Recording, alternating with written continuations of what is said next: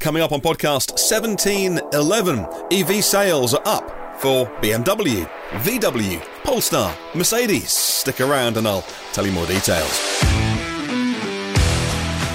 Also on the show today, we'll talk new BMW 5 Series, the Corvette E-Ray, and why Rafa Nadal is going electric. Well, those stories and many more so stick around. Good morning, good afternoon, or good evening, wherever you're listening around the world. It's EV News Daily, your trusted source of EV information for Wednesday, 11th of January. My name is Martyn Lee, and I go through every EV story so you don't have to. Next week, by the way, fifth anniversary of this here podcast. Hello, if you joined us yesterday or joined us on day one.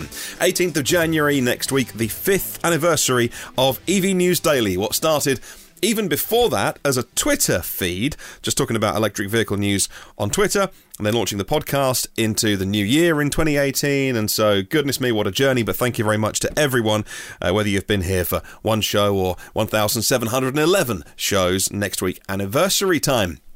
Let's start with news about BMW doubling their EV sales, significant growth in EVs during 2022. Sales of their BEVs more than doubled compared with 2021. Noteworthy were the Mini, the hatchback, uh, accounting for 44,000 of their 290,000 deliveries. BMW Group's EV sales will grow in 2023 because there's more cars coming. BMW iX1, i7, i5 of course, the new Mini. Two new Minis, isn't it? And so pre orders of the Rolls Royce Spectre as well going really well. Now, that's obviously not a volume, clearly, not volume. It's their first electric vehicle coming from Rolls Royce. They say have exceeded their most ambitious expectations. Uh, sales of electrified vehicles, okay, so that is a plug, so a plug in hybrid or full electric was 373,000 for BMW last year. Staying with BMW and the seventh generation 5 Series is going to bow out after seven years on the market this year, confirming the all electric version goes on sale. The i5 on sale this year. Uh, it's going to be marked out from the 5 Series with the blanked off grille at the front, different wheel designs, and some subtle different styling changes as well. Probably very similar to the i4, you would have to imagine. Not that we know, but you would say rear wheel drive and four wheel drive options. The entry level i5 probably called the eDrive 40, you would imagine, and the twin motor M50 fire breathing xDrive model, uh, you would think with something like an 80 or maybe 85 kilowatt hour battery pack. The one in the i4 is 80.7 kilowatt hours if they're using the same one. WLTP range, well, you'd hope to get above 300. You really would actually, and you'd be kind of a necessity in that kind of price point and the cars it's up against. BMW, according to autocar.co.uk, BMW will offer 12 fully electric vehicles globally by the time the new 5 Series goes on sale this year, including EV versions of the X1 and the 7 Series. VW next in the news, growing their EV sales by 23.6% over the last year. How many EVs were sold last year? If you're wondering, 330,000. They delivered 4.5 million vehicles last year, so do the maths. EVs are 7% of VW's sales. What's doing well? Well, the ID4 is the number one seller, with 170,000 of them on the roads by now. VW has plans to introduce 10 EVs by 2026 and I'm most excited about the small city car, 25,000 euros or 25,000 pounds. If they can you know, the, the, the buzz is great. The big ID7 saloon is great, but it's the little one that I'm kind of excited about because that comes with decent range, decent fun at a price point. Because EVs are too expensive. That's I, will acknowledge that, um, especially for people that want a entry level car, etc., etc., then that's going to be really exciting. Polestar also in the news, delivering 21,000 vehicles in Q4 last year. And they did exceed their sales target over the year, but earlier this year they reduced it. So you know, goalposts being moved a little bit, but still well done, Polestar. An increase of 80% year on year from 2021 to 2022. Back in May, they were saying they'll do 65,000 deliveries. They lowered it to 50,000, I think, and they exceeded it. They did 51,500 vehicles last year. So congratulations. Uh, big problems, of course, because Polestar, um, the, the vehicles made in China, supply chain problems, lockdowns, and things like that. So really good news there. And Mercedes Benz but this is Mercedes Benz of America, not the global sales. But the end of last year was really good for them, significantly accelerating their EV sales. But the numbers get a bit smaller because it's just a territory and it's Mercedes Benz, so a bit more premium. But uh, 5,656 EVs and the EQ vehicles. EQS doing really well. Actually, the EQS was nearly all of their sales. It was almost four and a half thousand, and that is about how many S classes they sell in a quarter about four and a half thousand. So people are moving over to the EV version of the S Class in about the same numbers. They sold 12,500 of pure electric vehicles in all of last year in the US.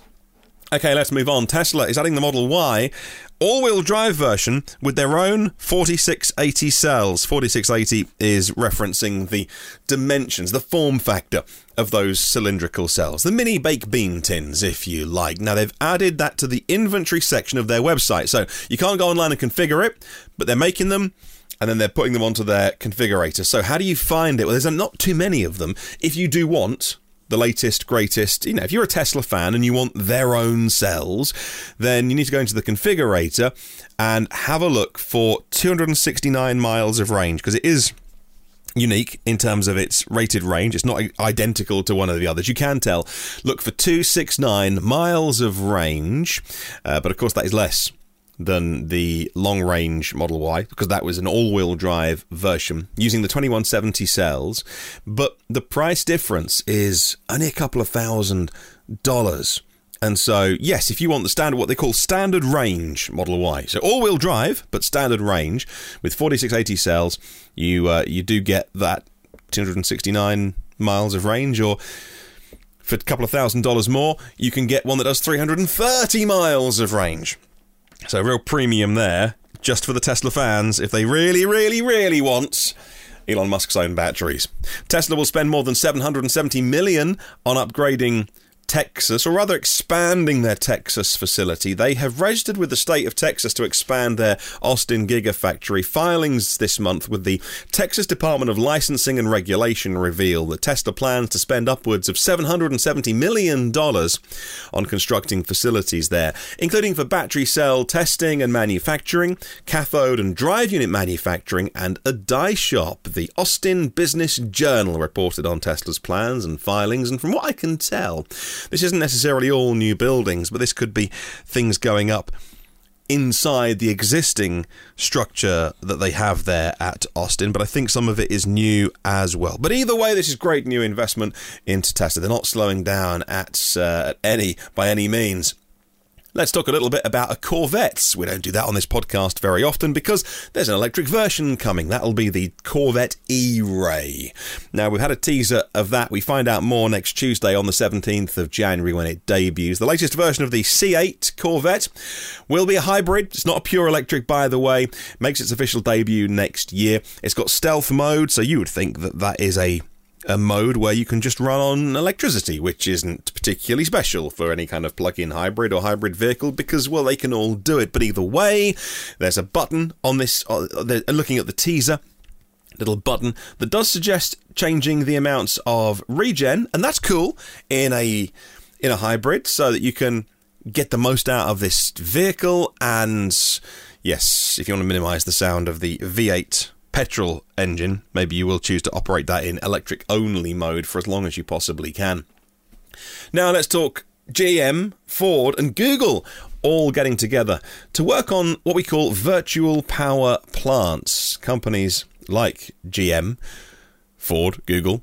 And uh, yesterday, we're talking about how they want to establish standards by working together and scaling up the use of virtual power plants to ease the load on electrical grids around the world. Energy Transition non-profit RMI is going to be hosting the initiative of the virtual power plant partnership.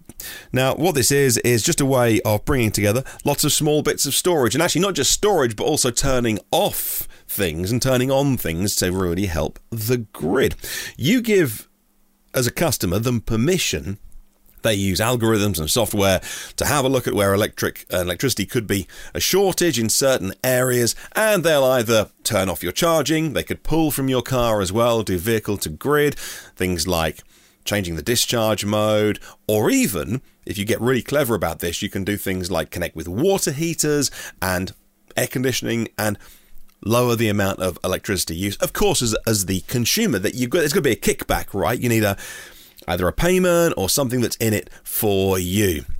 They estimate that virtual power plants could reduce the peak demand in the US by 60 gigawatts by the end of the decade in 2030. The average consumption of 50 million households equivalents. Virtual power plants have been improving the grid around the world, from Germany to Australia, and in some states in the US. Like last August, there was the big heat wave, and the wholesale operator in California avoided blackouts by blackouts by calling on available resources like virtual power plants to change the way they were using electricity. Coming up on the podcast soon, we'll talk about uh, energy companies getting into installing solar panels and making EV batteries in Germany. Stick around. Those stories and more are coming up now we'll talk about tennis ace Rafa Nadal is launching his own electric racing series. This time, all electric speedboat racing. It's called the E1 series, and you won't be surprised that the man behind it is the man behind Formula E and Extreme E, Alejandro Agag. Rafa Nadal saying, "I'm excited to be getting involved with the E1 project. It's a clear mission to preserve marine ecosystems."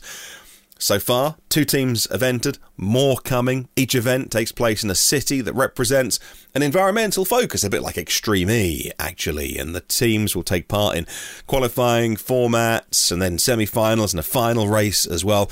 The boats themselves have been called the Race Bird. The Race Bird is a hydrofoil powered by all electric Mercury engines. Uh, did about 50 knots, about 58 miles an hour with a 150 kilowatt motor when they finally go racing with this.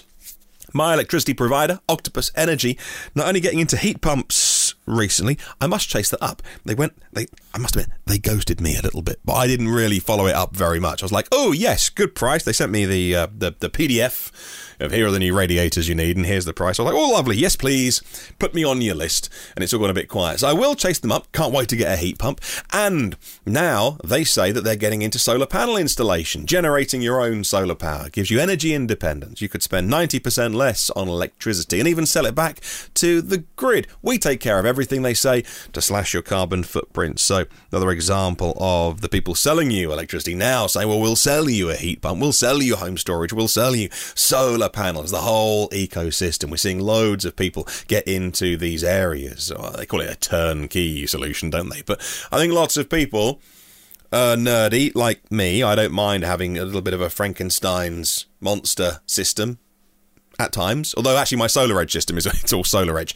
But still, lots of people will just want right one phone call you know one bill bada bada bada and octopus will put that in. I thought it was interesting. Now catl the world's biggest maker of electric vehicle batteries has begun production of ev batteries in germany a big milestone they say as they expand out of china. The local subsidiary catt is uh, making their lithium ion batteries on the new production line uh, a 1.8 billion euro facility that they have built there. They started battery module assembly last year? No, 2021, wasn't it? And additional production lines scheduled to come on stage later this year. 14 gigawatt hours of batteries made by 2,000 people by the end of the year at that facility. And finally, if you're a private individual in the Netherlands and you want to buy or lease a new electric car, or actually a used electric car as well, you can apply for a subsidy from the Netherlands Enterprise Agency. Starts today and you get 3,000 euros or 2,950 euros for brand new cars cars, 400 euros less than last year.